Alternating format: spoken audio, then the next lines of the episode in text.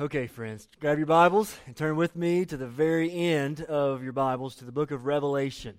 Book of Revelation, chapter number um, 21 is where we'll get started here in just uh, a little bit. If you're a guest with us, uh, man, we're so glad you're here again. And just going to catch you up, today is our last Sunday, which it seems so weird to be saying that. Our last Sunday of the year, and uh, as a result, the last Sunday in our series that we've spent our entire year going through. So we, we call it the story. So, what we've been doing is walking through the Bible chronologically. So, as the story unfolds, we've been kind of reading that along uh, in our time with Jesus, but then also preaching from that um, in our weekend gatherings, trying to get a glimpse of what God is doing throughout history. And so, we kind of see how the story comes to a close uh, this morning. I'm excited, so excited uh, to preach uh, this, this text today. So, before we do, I want to kind of set up a little bit because sometimes we look at the Bible and say, uh, why in the world we spend a year studying about Israelites and sacrificial systems and letters written to churches that from thousands of years ago when I have all of this stuff going on in my life. Like, give me a practical series that deals with what I'm going through. And we do those on occasion here at this church. But we have a conviction here to preach through books of the Bible. So, our normal rhythm is to go verse by verse, word by word through books. That's what we want to do because we believe that God knows what we need more than we know what we need. That the Bible is very, very, very, very practical to whatever you're going through. And so we see how all that's going to unfold because we're going to do a recap um, today. You're all nervous. He's going to preach the whole Bible today. We're never getting out of here. But we're going to see, hopefully, these themes and, and goes around. But even out of this, um, this season that we're coming out of, this holiday season, okay? So New Year's coming up here soon. So we are bombarded with materialism and selfishness. We talk about that a lot the last few weeks as we've observed Advent. Um, but we have a tendency, like we live in a culture that says, if you just get this thing, it's going to fulfill the desires of your heart. And we got those things maybe a couple days ago, and you may have already been bored with whatever you've been looking for in a gift. You're already saying it wasn't what I thought it was going to be. Like it, even the Christmas holiday and the fanfare of getting with family, it was good to see everybody, but it's just kind of like it was over and it's like that was good, but we have all this anticipation built up for these couple days. And there's a potential letdown. Maybe you say, no, it was awesome. And, but you will come down off of the high because stuff does not fulfill. We have to fight this, this lie, this, this temporary, this obsession that we have with the temporary. Because what we live in, we look around, and most of our world that we look around in is just temporary. It's fleeting. Now, I'm all for Christmas. I'm all for gifts, okay? I'm not the Scrooge. I'm, we're not that kind of church. So you can't observe the holiday. Let's have fun. Let's celebrate. But let's understand that our needs are much bigger than anything we're going to get in, in a certain holiday season. That's why we've said we're in Advent. We're going to look past all that. We're going to focus our attention on Jesus because He is what will satisfy. And we're consumed with temporary, more stuff, all that. But I want us to do a, a, discipline this morning as I'm preaching for you to ask the Holy Spirit to do in your heart, but also to challenge you over this next week leading into the new year. There's nothing magical about calendars, okay, New Year's resolutions, and there's nothing, we kind of feel like it's a fresh start, but that doesn't really exist with a calendar. But it is something special, the way our culture's set up, to look back over this last year and to see the faithfulness of God and to understand what He's doing in our lives and kind of make sense of that. Because when we see our life from a 30,000 foot perspective, it really helps us to make sense of a lot of things. But then to look ahead in 2016 and what are you trusting God for? What are you asking of Him? What do you want to see Him do? And I pray that's not just some arbitrary dream that we have, but it's rooted out of looking into this book and getting a vision of God and a vision of who he is and what he's done and what the church is and how your life matters and that your dreams begin to become in line with his dream for your life. Like let this season, like let's capitalize on this time of year. There's something nostalgic about it. So let's let's let's redeem it. And I want to challenge you to really look at your life. And a good question, there's a lot of good questions we could ask. But here's the question I'm asking. And it's a lot of I knew I was going to study for this, but it seems like what the Holy Spirit's been teaching me over the last month and a half or so can I look at my schedule? And can I look at the way I spend my money? Can I look at my relationships? Can I look at just my life, all the things that make up our world? And can I say that I invested into eternity? In this last year, like what I did, like maybe I met some goals, stayed busy, did some good things, overcame some things. All that stuff's good. But let's go a little deeper than that. Are the things you're spending your life on, will it matter when you die? He's going to leave it. So much of the stuff is just so just, just secondary. They're good things. But listen, when we become so focused and so consumed on the good things and we miss the ultimate things, that is the definition of a failed life, in my opinion. I don't think any of us are going to really go off and go ruin our lives with some debauchery. I mean, like so many of us, most of us in here are saying, man, we're trying to obey Jesus, we're trying to walk with Him, we're in church, we're doing these things. But is your life counting? I don't want to waste my life. I know you guys don't want to waste your life either. That's a really good question to ask. That's why Jesus would say, lay up your treasures where? In heaven. Because down here, they're going to decay, they're going to go away. You can't take them with you. It doesn't really matter. And we, we, we are numb to eternity. I'm convinced of that. As a church, as a people, as a Western society in America, we are numb to what really is going to happen for millions and millions and millions and millions and millions of years to come, and we spend so much time on now. Here's God's word when it says it. Uh, Psalm 39, the words will be up on the screen. The psalmist writes and says, O Lord, make me to know my end. Like, t- teach me that one day I will cease to exist. That's a kind of a sober prayer. It's kind of a pessimistic prayer, but it's a good one. Like, Lord, let me know that one day I'm not going to be here. And what is the measure of my days? And we have a few of them. Let me understand what that is actually like. Let me know how fleeting I am. See, so many of us, we don't ever think about that we're fleeting.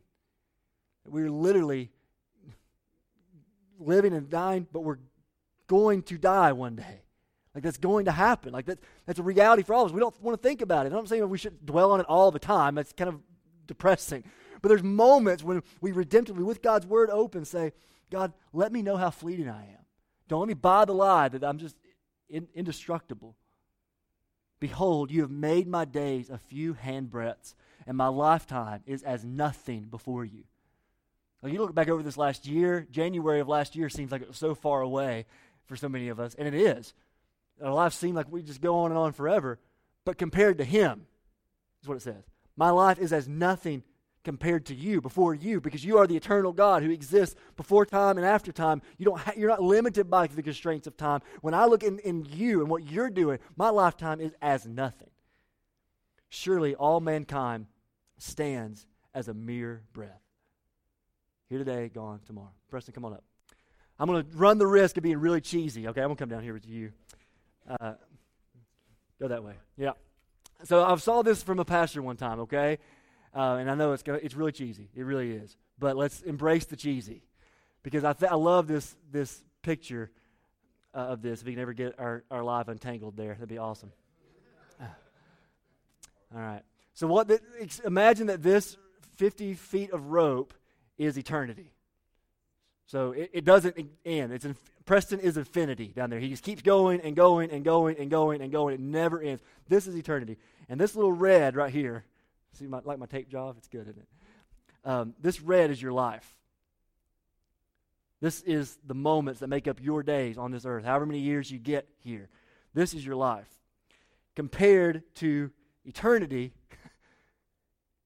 I mean, look, look, let that visual aid, like, let that just sink in. When I saw that, I was like, man, that's really lame. And then like, I kept looking at it, like, oh my gosh, what am I doing? I'm wasting my life. You know, that was the moment I had when I saw this. So we spend so much of our lives focusing right here. Everything. And we're living and we're trying to get the job to get enough money to retire so that we can enjoy this little part right here of our lives, and then we're gone. When you exist for eternity, is what you're living for during this going to matter in that? It's a really good perspective. Let's lay it across here so we can see it for the rest of the time. Thanks, ma'am. I, have been praying that, going, God, I don't want to just keep existing, just to exist. I want my life to count, to really matter, to invest into eternity. And so, one of the beauties of this, and we've said all along through this series, is that the Bible is God's story. It is, he is this eternal God who's doing so much more in this world than is, than is just centered around you and me. Like human history is not about us. You guys get that, right? Like we get to play a part in history, but it's not about us. We are not in the center of the universe. Like God does not exist solely and move history just to accomplish his will for your life. What he's doing in you what he's doing around you is yes for you. And that's a, a beautiful reality. But he's moving history to accomplish his glorious purpose for all nations throughout all history, it's all pointing to him. And the Bible is this grand story. So we look at it and say, you know, it's just kind of a lot of these random stories in the Old Testament, all these guys and the prophets and all these. All of the stories are really one story. It's all one story. So don't look at all the, the siloed instances of the Bible. It's all one big story, and it's all about Jesus. The Bible's not about us. It is for us, but it's not about us. It is about Him. And so we got to enter in. In the beginning, God. He just was. So from eternity, He has existed. But He didn't need us, but He creates us and He sets in motion His plan for the universe. And we find ourselves on this grand scheme. We probably could have put that in the middle somewhere and saw all of the backstory of all of the Bible. Here today in 2015, going into 2016, we find ourselves right in the middle of the story of God what he's been accomplishing, all of this, the glory of, the, of Abraham and the, the patriarchs and the prophets and the church and the writings of Paul. Like, we are part of that. It's bigger than just trying to advance Tri Cities Baptist Church. That's why we say we're going to be a sending church. We're going to the nations. We want to be part of so much bigger than just growing this right here. And I hope that's what we want our lives to be about. Because in the Bible, God reveals to us who He is and what He is doing to restore all things to Himself. So, Colossians chapter 1, the words will be up on the screen. We'll get to Revelation in a second, I promise. Colossians chapter 1, verse 19. About Jesus here, it says, For in Jesus all the fullness of God was pleased to dwell. That is scripture that describes the season of Advent that we're coming out of. In a baby was God. It's Jesus. He came. Why did he come? And through Jesus, through this God man, through God entering into human history in space and time to reconcile to himself, what's it say? All things. All things. Whether on earth or in heaven, making peace by the blood of his cross. God enters in to our mess, to our story, to bring us into what he's been doing in the world. And here's what it was to reconcile you which implies that you are far from God. That's what we all are in our sin. We are far from God. Our stories are never going to make sense. They're never going to be fulfilling because your story was meant to live in light of God's story. But we all said no. We want to do our own thing. We're going to go our own way. We want the story to be about us. We want to be at the center of the Bible. We want to be at the center of human history. We want to be at the center of God's plans. And that's the nature of sin it's arrogance, it's pride. And so what he does, he says, I'm not going to leave you there. I would be just to let you suffer apart from me for eternity, but instead I'm going to enter in. I'm going to do for you what you could never do for yourself. I'm going to reconcile you. You're an enemy, you're an enemy of me. And I'm going to reconcile you by making peace by dying for you. The, the guilt and the shame, that the punishment that I should give you, I am going to take that on myself, Jesus says, so that if you will repent and believe in me, I will give you my righteousness. Therefore, you can be reconciled. You can be restored to God. Because that is what he's doing in history. And listen, it's much bigger than just you and me. That salvation is a personal thing. He's reconciling us to himself. It's a salvation. We get to be with God. But it's much bigger than just us. He's reconciling all things. Everything that sin has touched, everything that sin has broken, He is going to restore. He's promised to do it. And we are a part of that. Like we're a grand part of that. And we get to now live our lives to join God in what He's doing in the world. God says He's reconciled you to Himself, 2 Corinthians 5, and now He's given you this ministry of reconciliation. So work together with God, 2 Corinthians 6 says, Join God in what He's doing in the world. If you don't want to waste your life, man, live for this. This is what God is doing. So He is our King of peace now. He takes His enemies and He puts us together as friends, as sons and daughters, but as citizens of this kingdom where God rules and reigns, and we get to enjoy the benefits of that. That is what we were created for. So let's think about a kingdom for a second, because this is a theme that we'll pull all throughout um, the sermon today. So hang with me here. Here's what a kingdom. There's three pieces of a kingdom that is true for any kingdom, but especially the kingdom of God. So here's the three things. We've talked about this before, way back when, but let's, let's remind ourselves of this. A kingdom is where a people are ruled by the king. So if you're going to have a kingdom, you're going to have citizens of the kingdom, right? You're going to have people in the kingdom. And they're people who are under the domain of the king. That's one thing that makes up a kingdom. So a people. But then in a kingdom, you also have a place. So there has to be a domain. What is the territory in which this king rules? So things outside of the territory the king does not have dominion over, but what is the domain in which the king rules? And so there's a place, the, kingdom is a place, but it's also a purpose.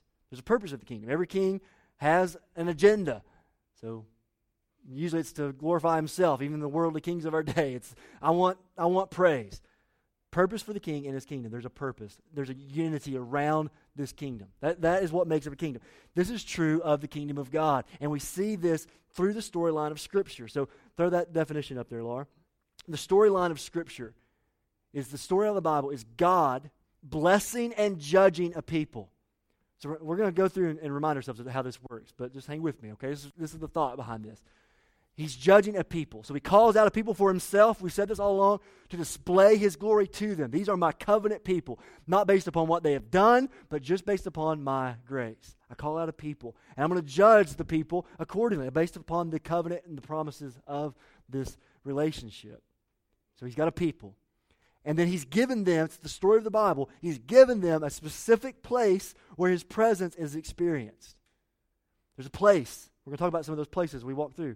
There's a place where God gets to be with them. They get to interact with God. And then here's the purpose of all of that. To have a, to be a people and to be blessed and judged and to have this place is to for the purpose of his glory being made known to all nations. Like that is what God is doing throughout the pages of Scripture. That is the story unfolds. I, I want to chase those three themes. I'm not going to preach the whole Bible, but we are going to look really briefly at the chapters of the story just to remind us of where we've been and see and pull out these three themes of people, place, and purpose. And we'll see how that culminates in Revelation. So that's where we're headed. So, creation. I'm going to go through these very, very briefly, okay? So, if you weren't here, go back and listen to the podcast. It'll take you a few weeks, but you can go listen to them all. We're not going to repreach the sermons. But Genesis 1 and 2, God blesses a people, Adam and Eve. He says, I choose to set my affection on you, where you can know me. He blessed them before he told them to do anything. That's, that was the people that he had. And it was in a place of Eden where they got to experience the blessings of God, walk with God in the cool of the day. It's a place where God's glory was seen and enjoyed by his people. And he gave them the purpose that you are his, these image bearers, these little mirrors that are supposed to go and to multiply and to fill the what? Fill the earth. Fill the whole earth with images of me. So it's for the purpose of his glory, who God is, seen and experienced on display to all nations. That was the purpose of humanity to walk with God, to be His people, to have an experience of Him in this place, and then out of that place would His glory be known among the nations. But then the fall happened.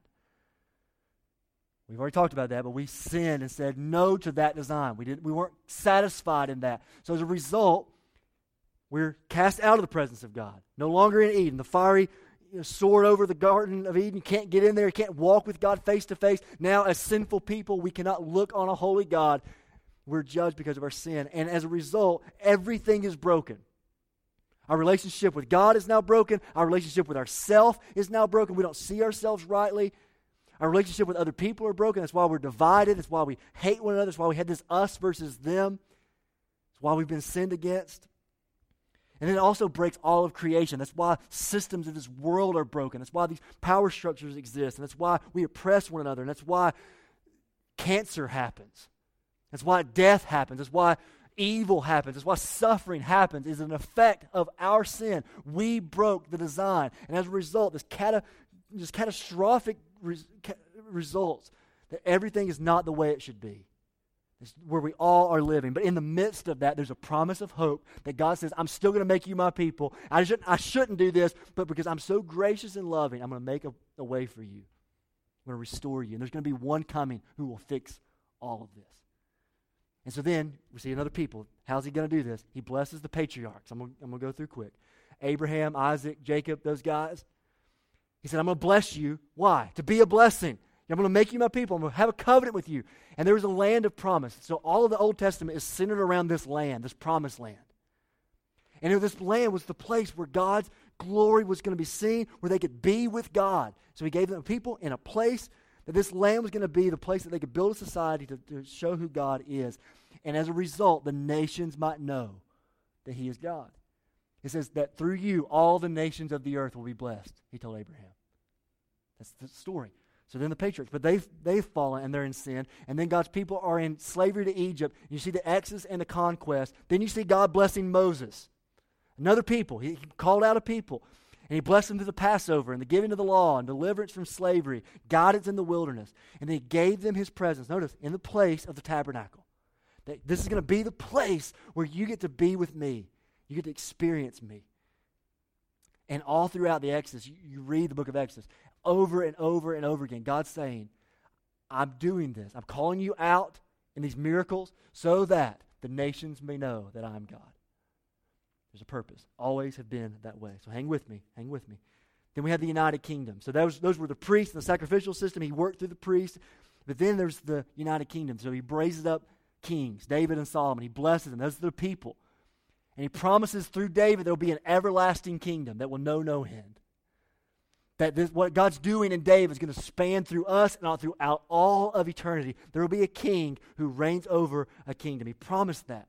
And he offers his presence. The place of David and Solomon was the temple. It was the place where the glory of God was dwelling, where we could see him. And it, and it, says that all nations would come and look at this temple, and on all of its splendor, the nations would come to see the temple, to see the glory of God. It's all throughout, it's the whole Bible. Solomon turns, and then judgment comes, and then the kingdom is divided. Wicked kings that aren't following God, and he sends in prophets to speak on behalf of God, to call them out. That's the people that God works through. He gives blessings and judgment through them. And the place is listen, God is with them even while they're in exile. They've been carried away into captivity, and God's presence, we see that in Ezekiel, is still there, even though they're not in the promised land, that God has not given up on his people. he said, I'm doing all of this that the nations may see how I judge your sin and know that I'm God. All for the nations. Then 400 years of silence. Nothing. God doesn't speak because of the people's continued rebellion. And then Jesus comes. We've been talking about over this Advent season. So we see Matthew, Mark, Luke, and John. God blesses his people by coming to us himself. Jesus is the true priest interceding for us. Jesus is the true prophet that speaks on behalf of God. Jesus is the true king who rules and reigns over us. That is who Jesus is. And he incarnates with us. Emmanuel means God with us. So he is the place. He is the place where God's glory is seen and dwell. That the nations might know that God is God and that he would get glory. Father, glorify your name was the prayer of Jesus all throughout the Bible. But then you see the church. So this is the end until we get to Revelations, okay? The church. That Jesus comes and he lives the life we couldn't live. He dies the death that we deserve, raises again, intercedes for us today as he ascended back into heaven.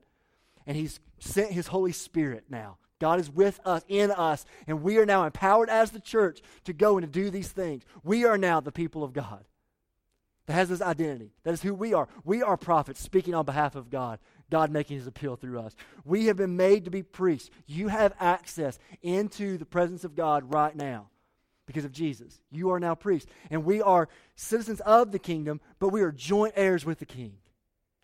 Everything the king owns, we own. That's who we are. We are the people of God. He's blessed us for that purpose. And listen, we are the dwelling place of God. Guys remember that? That your body is the temple of the Holy Spirit, that God dwells in you. And so no longer do the nations need to come to the temple to see the glory of God. Now we are the temple of God and we go to the nations. It's the Great Commission that all nations might know and fear God, to see His glory. That is the purpose of our lives, that the nations may know the glory of God. That's the purpose of the church. He's always had a people, He's always given them a place for His presence to be made known and experienced. And He's always had the purpose of His glory being made known through the nations. That is the story of the Bible. All right, so Revelations chapter 21. We'll be really brief in this, but I want us to see these three things lived out in the last two chapters of, of Revelation. Okay? Last two chapters of Revelation. So, first, God's people. God's people. Well, how do we see this story come to a close? His children are blessed and his enemies are judged. So, Jesus will come to fully bless his people. Read with me in Revelations 21, verse 1. The words will be on the screen. He said, Then I saw a new heaven and a new earth, for the first heaven and the first earth has passed away, and the sea was no more. And I saw the holy city, New Jerusalem, coming down out of heaven from God, prepared as a bride adorned for her husband. Skip to verse the end of verse 3 and they will be his people. And God himself will be with them as their God. Skip down to verse 5. And he who was seated on the throne said, Behold, I am making all things new. Also, he said, Write this down, for these words are trustworthy and true. And he said to me, It is done. I am the Alpha and the Omega in the Greek, that's the first and the last letter of, of the alphabet. The Alpha and the Omega, the beginning and the end. To the thirsty, I will give from the spring of the water of life without payment. All right, so let's just get a glimpse of this. We can't dive into all of this. So I know when you said when I said turn to Revelations, you're going, "Oh my gosh, this is going to be one of those weird sermons. The prophecies are happening." I know we have such a disdain. We kind of keep this book um, at a distance. But Revelations 1 starts out and says, Blessed is he who reads this book. It's the revelation of Jesus. This is the culmination of all things. This is where the story's headed. Listen, history is going somewhere here. Like this, the red is not all there is. When we die, something's going to happen, and Jesus really will come again. So with Advent, we see he came the first time, but he will come the second time to make what he says here all things new. He's going to fix it all, he's going to restore it all. And we're going to live forever and ever and ever and ever and ever and ever and ever in his presence. He will come again. And Peter warns us and says, Don't grow slack concerning the promise because it's been centuries that he said this and nothing's happened. But he is coming one day. He is going to come again. And now, how that's going to happen, when that's going to happen, listen, smarter people than any of us have argued about when the tribulation and when Christ is going to come and how Christ is going to come and what this new heaven and new earth looks like. And those are great conversations. We can have those. But you want to eat lunch today and you don't want me to go into all that, do you? So we're going to skip that. we can talk about all the, the theories of all that means. But don't let the wackos and the end time prophecy guys and all of the confusing images of this apocalyptic literature and revelations keep you from listening to what God's word is saying. Listen, like, stop hearing me talk for a second and really lean into what God is saying. Jesus is coming again. Like, we say that so much. I grew up hearing that. Like, Jesus is coming soon. I'm going to fly away. Oh, glory. Um, all right. Like, we're going to do that. And I've heard it so much. I heard it so much that I just don't think that it, it doesn't affect me. Christ is going to come. And the result of that is we get to be his people. We're his people now. Corinthians says that we see through a glass dimly, but then we will see face to face. Fully getting to experience this covenant that we have with God. He will, as a bride, adorned for her husband.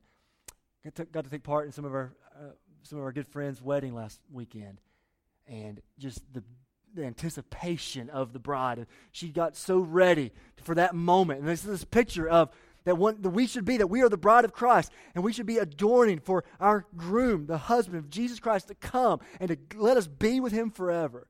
The anticipation of, a, of, a, of an engaged couple that cannot wait for that day. And they're doing all they can to get ready for it. Is that the nature and the posture of your heart?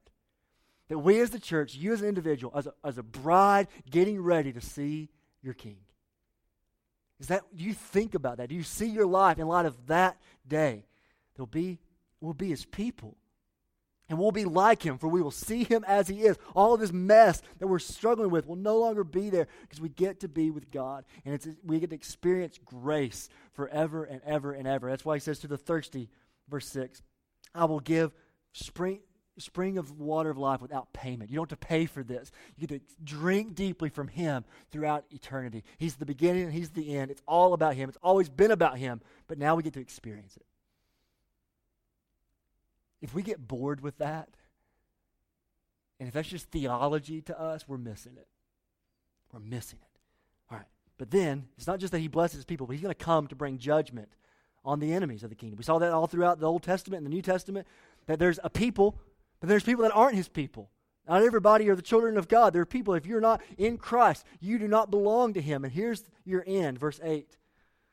But as for the cowardly, the faithless, the detestable, as for murderers, he's going to describe the effects of sin here. The sexually immoral, sorcerers, idolaters, and all liars, their portion will be in the lake that burns with fire and sulfur, which is the second death. Your sin will be paid for. My sin will be paid for. We, God will, will punish sin. Either you trust, we've said this before, either you trust that Jesus has taken your debt. He endured hell for you. And you bow your knee now to King Jesus and say, I surrender. I believe who you are. I want to live my life for you. I don't want to live for myself anymore. I trust that you paid the payment for my sin. I don't want to pay it anymore. And I, I know I'm an object of your wrath, but I'm going to believe that you turned your wrath off of me and onto Jesus. Have you had that moment? Have you done that? Because if not, for eternity, you will be punished in a lake of fire. Because if you will not bow your knee now, you will bow one day and say that every knee will bow and give praise and honor to Jesus. You will see him for as he is, but it's too late then, and you'll be spending eternity apart from him. But there's grace, and so if you will receive the gift, and if you will bow today to King Jesus, he says uh, you can drink deeply from this water of life that will flow. And so, so many of us just spend so much time right there, and we say, I'm not going to think about all of this. I'm not going to think about where I'm going to live forever. I'm just going to focus on today. And right now, if I follow Jesus, it's going to change that, and I don't know that it's worth it. And let me just let that be a visual image of you're going to, for some pleasures of sin today, keep you from eternity with God. Let's see things for what it really is. That's not a scare tactic, that's just the reality of God's Word. But I want it to get down to where we're living. Don't make decisions based upon these moments because they're deceptive. You'll live forever somewhere whether in the presence of God, enjoying Him forever, or apart from Him, enduring His wrath, separated from Him for all, all eternity. So He has a people, but He also has God's place, His presence enjoyed without hindrance. Without hindrance. So listen, the hope and the beauty of eternity is being with Jesus and to see Him face to face. Revelations 21 3. Get a glimpse of this. We're almost we're, we're getting to a close, okay? So hang with me. And I heard a loud voice from the throne saying, Behold, the dwelling place of God is with man. The dwelling place. Remember, it's always been a place where God's where He could be dwelling with us. We could be uh, His people. He could be our God, and they will be His people, and God Himself will be with them as their God. Growing up, I used to hear stories about heaven, and I would say that sounds really boring. You know, like just on streets of gold. Am I going to be like this chubby baby angel, you know, floating around in a diaper for all eternity? Like I'm going to turn into an angel. I don't understand what is so great about heaven. And I would be honest about you. I was like, Jesus, don't come. Like I got some stuff I need to experience in life. You know, I want to get married. I want to have some kids. I want to do all that. I, I, I don't want you to come because heaven just kind of sounds kind of boring. And like, I got this sounds exciting. Like that was me growing up until you get a glimpse of who God is. That heaven is not all these images that we've said that it is, and we've made it into all this, this stuff. When the beauty and the hope of heaven, what should make us long for Him to come, to long to be with Him, is that we get to see Him. That we get to be with Him. So in John, when Jesus said, I'm going to prepare a place for you, and in my house there's many mansions, how many grew up thinking you're going to have a mansion? Like an actual awesome MTV Cribs house, right? Like, I'm going to heaven, I'm going to get my mansion, you know? Listen, that's not what that means. We've taken like this consumerism of our culture and says, I'm going to get a mansion. Heaven's going to be this place where I get all the stuff I never could have here. Man, that is not the hope of heaven. That word mansion literally means, in the original language, dwelling place. He says, I'm going to go and give you a dwelling place that's going to be so extravagant and so beautiful that's beyond your wildest imagination and the beauty of heaven is you get to dwell with me. That was what I started in Genesis when I chose to create. I wanted that to happen. And I'm going to now restore Eden to you. You get to be with me. That is the beauty of heaven. And listen, church, that is far better than any pleasures of this world that we have to offer. But I think we don't tap in. We don't live like this is true. We don't, we don't look with anticipation for this. So, Revelations 22, let's jump ahead to see this in verse 4. Here's the beauty of it. And they will see his face. Does that excite you? Y'all looking at me like I know I'm, I know this is long, but like, does that excite you? You get to see his face. We just sang it that my faith will end in sight. I'm gonna be honest here, okay? Like, I really have a lot of trouble having faith. Anybody with me on that? Like, I, I just struggle. I'm a doubter. And I, I, believe, but Lord, help my unbelief. And I, I, I had to fight so hard to trust Him that it's true. But one day I won't need faith. One day I get to see Him.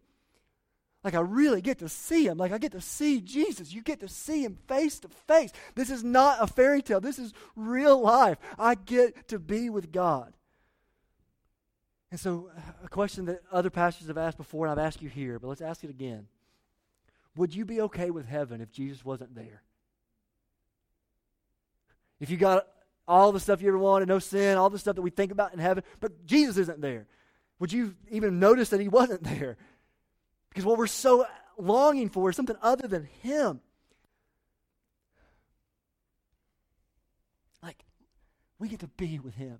And I don't want to wait till that day. I want to fight so hard to know him and be with him right now. We have access to him in this word. But one day, all of the fighting and the fighting to believe and the struggle against sin will be over. What a day that will be. What a day. And real quick, as we look at this, it's so beautiful. Everything that hinders our enjoying his presence will be gone. So we're talking right now, we struggle. In that day, it will not be. Let's just read it. Death will give way to life. Revelations 21 4. He will wipe away every tear from their eyes. You've been to the point where you've just wept over the brokenness of your heart, and sin, struggles, life letting you down, and death shall be no more, no more separation. Neither shall there be mourning, nor crying, nor pain any more, for the former things have passed away. He's removing that from us. Darkness will give way to light. Verse 5 of chapter 22. And night will be no more. Think about this. They will need no light of lamp or sun, for the Lord God will be their light. The Lord God will be their light. The glory of God will light up everything that we need, and they will reign forever and ever. And then listen, the, lastly, the curse of sin will give way to the covenant of grace. Chapter 22, verse 1. Then the angel showed me the river of the water of life, bright as crystal, flowing from the throne of God and of the Lamb to the middle of the street of the city. Also on either side of the river, the tree of life. Does it remind you of something? What was in the Garden of Eden? The tree of life, with its 12 kinds of fruit, yielding its fruit each month. Verse 3 No longer will there be anything accursed. All the curse of sin, everything that we talked about, is, everything's broken. No longer. In that day, He will set it right. He will make it new. He will fix what is crooked and make it straight. What is broken, He will repair. All the things that we are sinned against, we long for justice in this world. Justice will be final, and that everything will be put right.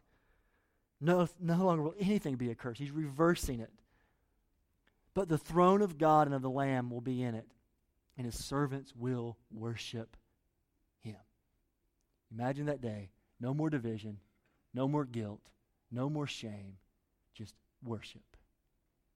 Actually getting to worship him as he deserves. So, God's purpose. So, God's people, we're going to be his people. We He's going to make us, He's going to call us to Himself. He's given us this place of where His glory is seen and experienced and enjoyed throughout all of eternity, and that is the joy of heaven. But then there's the purpose, and His purpose lives on even in eternity. He knows what it is. His glory seen among all nations. Revelations 22, verse 2. We just read it. The leaves of the tree, that's the tree of life. I love this. Were for the healing of who? The nations. He's restoring Eden. Why? That the nations might know him. All people gathered around the throne, getting to be with him. And then Revelations, um, where am I? Revelations chapter 5, verse 9. And they sang a new song, saying, Worthy are you to take the scroll and open its seals. For you were slain, Jesus, and by your blood you ransomed who? People. For God from every tribe and every language and every people and every nation. And you have made them a what? A kingdom. And you made them priest to our God, and they shall reign on the earth. The fulfillment of all things. That where's this thing headed? What are we going to do throughout all of eternity? We get to see God, we get to worship Him, and it's the culmination of all of this that He's going to have His people in this place for the purpose of His glory, enjoyed forever among every people group of this world. What a picture. What a picture. So listen, our response, our response to this. If this is true, like if, if this is where this is going, then what should be true of our red down here should be this. Here's what I'm trying to say to us. So don't want to waste your life. What do we do? Well, I want this from my life to count for these things that we're talking about here. Because we are his people. He's always had a people. You're his people if you're in Christ. If we're his people, let us live as citizens of another kingdom. So I'm going to read this word over. I'm not going to preach these texts. I don't have time, okay? I just want to read them to us. You do not live here. You do. This is not your dwelling place. This is just so much, just a little portion of your life. You are a citizens of something much, much bigger. So, Philippians 3, words will be on the screen. For many of whom I have often told you, and now tell you even with tears, walk as enemies of the cross of Christ. Their end is destruction, their God is their belly, and their glory in their shame, with minds set on what? More than three people. Set on what? Earthly things. Set on this. He said, These are, if you set your mind on just this, you're an enemy of the cross. It's not what you were made for. But, verse 20, our citizenship is in heaven. We live in light of that day. It's, it's good as true. We're there. And from it, we await a Savior, the Lord Jesus, who will transform our lowly body to be like his glorious body by the power that enables him even to subject, subject all things to himself. There's our all things. He's reconciling it all. That's where we're headed. If we're his people, let's live like it. Live as citizens of another kingdom. And if you're not his people, if you don't belong, listen, here's the invitation. And that's the, how the Bible ends in verse chapter 22 of Revelations. The Spirit and the bride say, Come. And let the one who hears say, Come. And let the one who is thirsty come. And let the one who desires take the water of life without price. The invitation to you is come. You don't have to experience judgment for eternity. You can experience life. He says, Come. Come receive the grace. You have to repent and turn, but it's a good gift. So the question is are you thirsty? Are you thirsty enough? Do you really see your need? Don't buy the lie. Like, are you thirsty of this? Say, this is there has to be more than this. And the Bible says, yes, there is. If you're thirsty enough, you'll come. And I pray that God makes you thirsty. I pray you come to the end of yourself. And if you're here and do not know Jesus, man, turn from your sin and trust that He has done everything for you. And if you want to know more than what that means, we would love to talk to you. Whether this is your first time, whether you're a member here at this church, and you say, Derick, I don't know if I know God. I don't know if I know Jesus. Man, let's have a conversation about that because that is the point of your life. Second, because we are His dwelling place, let us live every day in light of that day. Let us live every day in light of that day. You are the dwelling place of God. So live with a perspective that one day we will get to be with him fully. 1 Thessalonians 5. I want to read this to us, okay? I'm, i said I wasn't going to preach it. I preached the other one. I'm going to try to just read the text. For you yourselves are fully aware that the day of the Lord will come like a thief in the night. While people are saying there's peace and security, then sudden destruction will come upon them as labor pains come upon a pregnant woman, and they will not escape. But you are not in darkness. It's not who we are anymore brothers, for that day to surprise you like a thief. For you are all children of light, children of the day. We are not of the night or of the darkness. So then, let us not sleep as others do. Don't let it lull you to sleep and live for stuff that does not matter. But let us keep awake and be sober. There's more there, but we'll skip it for the sake of time. Wake up. Live for what really matters invest into eternity, not in the things of this world, because we are children of the light. And then lastly, because we know his purpose. We know his purpose. We've been talking about it all year. His glory made known among the nations. Let us abandon all things for his glory to be made known among every people. Is that the purpose of your life? Is that the aim of your life? Say, I want to see people know Jesus. I want to see disciples made. And I want that specifically to affect all nations. That is why we exist. That's the point of your life, and that is something that's worth risk. it's worth laying down everything for. So if you'll bow uh, with me, heads bowed, eyes closed. And so we're not going to push for some response, so you guys don't have to worry about that. But we are going to say, to implore you on behalf of Christ and the Word. Like we say this every week, but don't just come in to hear me talk for a long time. Like that's not what I want to do. This is not what this is. I have a conviction of the preaching of the Word, but it's no, it's not. It's worth nothing if we don't lean in and let the Holy Spirit speak and to change and to convict and do something about it. And so, where are you today? If you look back over your last last year, give you space to think about that. Can you honestly say that I'm investing into eternity? That my life is going to count w- way past me. I'm investing with the Word of God and I'm investing in the people and the glory of God among the nations. I'm pouring myself out for that. If not, I want you to ask why. What's the obstacle? Is it disbelief? Is it not knowing where to take the next step? Is it because you don't even know Jesus? Is it because what is the thing? What's the keeping you from going all in to this extravagant story of God?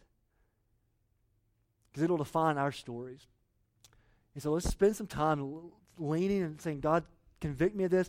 But then listen, we want to resolve to do more, and but not in our strength but in the power of the Holy Spirit to say, God, would you do that in our church? I want to see God do something among us.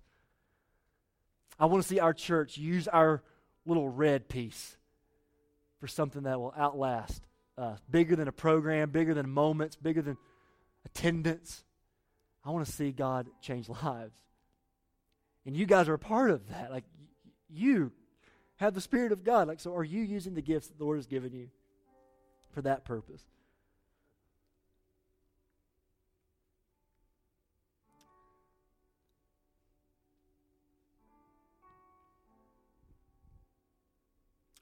So, church, our hope to do any of this is Christ. him crucified, Him resurrected. He is your righteousness, He is our worthiness. He's the goal. So, we're going to, as we want the Lord to do this, we're going to thank Him that He's already done it all. There is some left for us to do, but He has already accomplished this for us. It's finished, it's done. He's the author and the perfecter of our faith. He has accomplished that for us on the cross. so I invite us all to stand and together right now. And I want us to end um, kind of our time together singing this song out. But I want us to read this together. I'm going to read, and when you see underlined words, okay, when you see it underlined, I want us to read it out loud. We got it? We good with that? It's going to be a flop if we don't do it together, okay? So we're going to read. If you see it underlined, you read it out loud with me. We're going to read a couple passages together, and we're going to sing these truths as a response. So then I looked and heard around the throne and the living creatures and the elders the voice of many angels, numbering myriads of myriads and thousands of thousands, saying with a loud voice, let's read it together Worthy is the Lamb who was slain to receive power and wealth and wisdom and might and honor and glory and blessing. And I heard every creature in heaven and on earth and under the earth and in the sea and all that is in them, saying, Let's read it. To him who sits on the throne and to the Lamb be blessing and honor and glory and might forever and ever. And this is how the Bible ends. The last verse of the Bible, Revelations 22 20. He who testifies to these things says, Surely I am coming soon. And so the church sings out, Amen. Come, Lord Jesus. Let's sing this together.